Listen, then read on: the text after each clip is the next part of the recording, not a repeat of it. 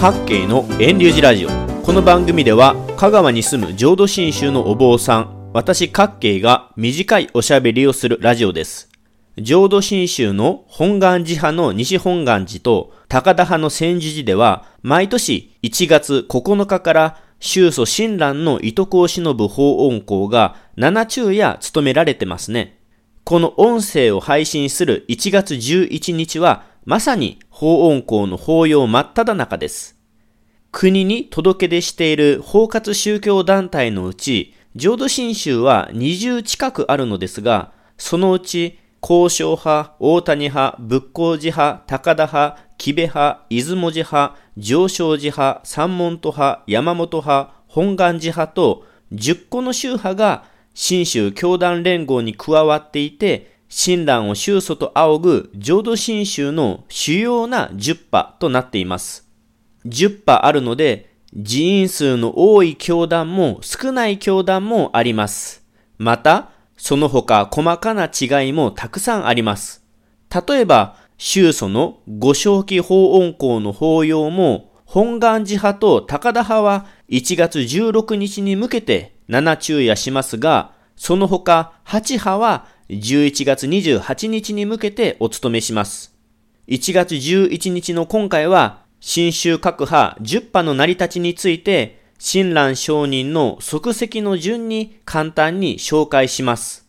なお、それぞれの宗派の伝えるところは、一般に通説として認識される歴史年表と少し異なることもありますが、今回は各宗派の伝える内容でお話しします。それと、親鸞上人のお名前は生涯に何度か変わりますが、今回は親鸞で統一します。また、年数や地名や宗派名などが何度か出てきますので、人物名はほぼ言わないようにします。それでは早速お話しします。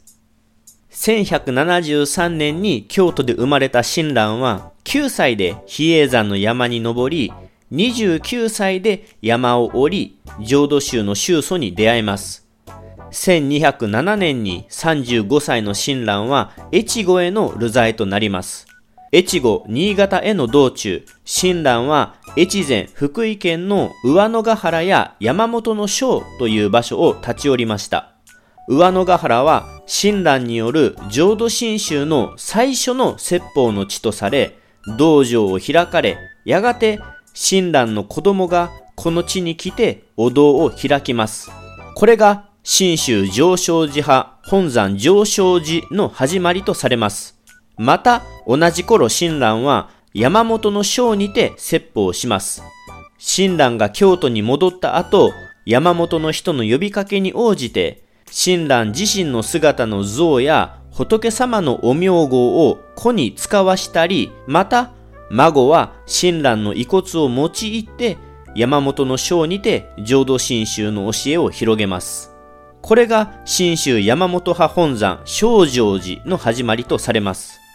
また時は少し遅れて親鸞が亡くなった後の1290年に仁道というお坊さんが福井市大町の地に千住寺というお寺を建て、後に場所を移して千勝寺と改めます。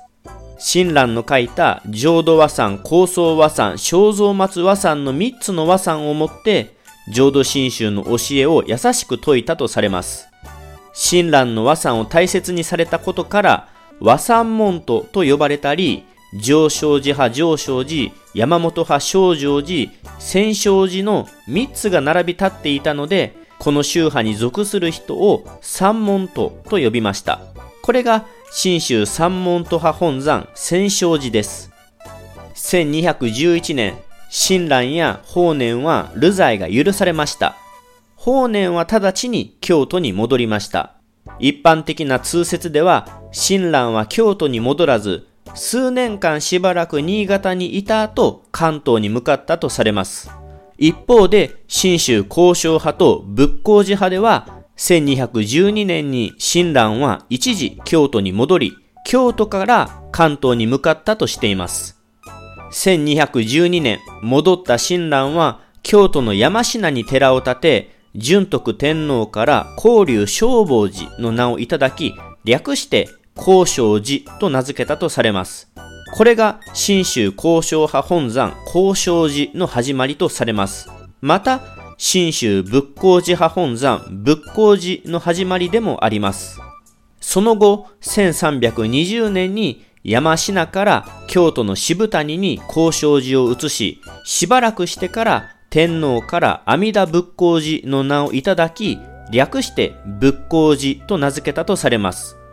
交渉寺と仏光寺の二つの名をしばらく使っていましたが、1482年に兄が交渉寺を引き連れ、弟が仏光寺の後を継ぎ、交渉寺と仏光寺が分かれます。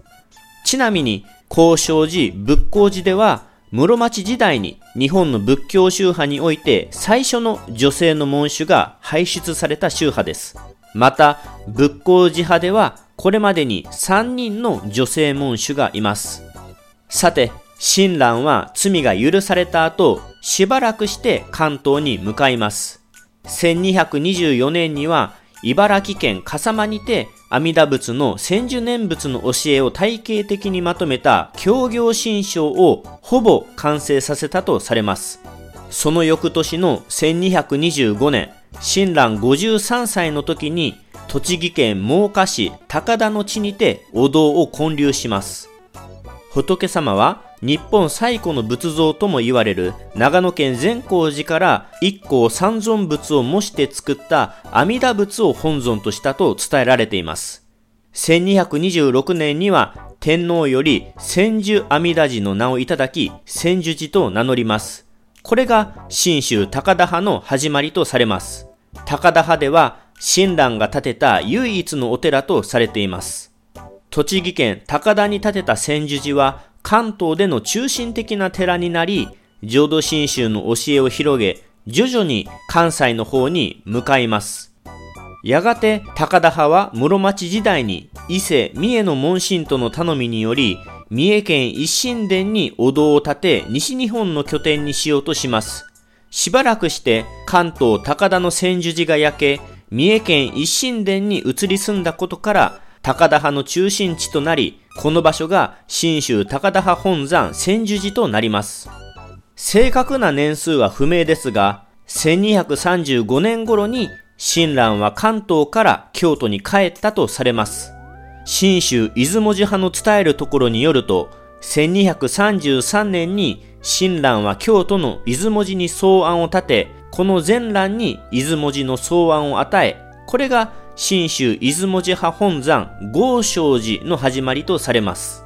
出雲寺とは、かつて出雲の国島根から移り住んだ人たちがいたとされる場所で、京都御所の東側、鴨川の Y 字に分かれたところ、下鴨と上鴨の間にあったとされます。その後、豪昌寺は福井県に移り、上昇寺派本山上昇寺、山本派本山正常寺、三門徒派本山千勝寺の4つの本山と合わせて、越前鹿本山と呼ばれるようになります。親鸞が京都に帰ったとされる1235年、帰りの道中に滋賀県木部に立ち寄ります。この木部には、比叡山延暦寺三代目ザスが858年に伝教大師最長が掘ったとされる毘沙門天を祀ったお堂があるところでした。親鸞は関東から持ち帰った阿弥陀如来像を安置して新宗念仏の教えを説いたとされます。木部派によると、親鸞滞在中の1238年に天女が舞い降りてきて錦を折ったとされます。このことにより天皇から天神五法金色の寺といただき、金色寺と名乗るようになりました。これが新州木部派本山金色寺の由来です。858年から始まるこの木部の地は、新州十派の歴史で最も古く、親鸞の足跡を残す唯一の本山となっています。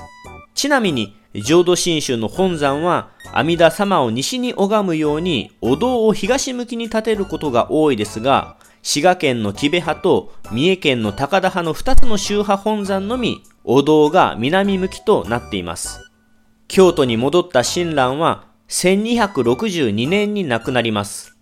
仮装された親鸞の骨は、京都の大谷の地、現在の浄土宗本山の知恩院があるあたりにお墓が建てられます。その10年後の1272年に、親鸞の娘がお墓の位置を自分の敷地内に動かし、お堂を建て、親鸞上人の座像を安置します。もともとお堂を建てる費用は関東の門弟たちが出したとされ、門と共有の親鸞の病床お墓でした。しかし、関東の門弟たちは京都の親鸞の病所にいるわけではないので、誰が後を継承するのかというごたごたはありましたが、親鸞の娘や孫と子孫が継いでいくという形になりました。これが本願寺派や大谷派の大元の始まりとなります。その後、親鸞の病床をお寺のようにしていき、はじめは千住寺と名乗りましたが、比叡山の反発もあり、1233年頃に本願寺の名称が見られるようになります。本願寺が西の本願寺派本山本願寺、通称西本願寺、東の大谷派本山新州本廟、通称東本願寺の二つに分かれたのは1602年の戦国時代から江戸時代の移り変わる頃ですが、これについては短く簡単にお話しすることはできないので、今回は割愛します。以上で浄土真宗の主要10派、真宗教団連合に加わっている10の宗派本山の成り立ちを簡単に紹介しました。2021年11月23日に配信した112回目のラジオでは、親鸞の生涯についてもお話ししましたので、そちらも合わせて聞いていただけたら幸いです。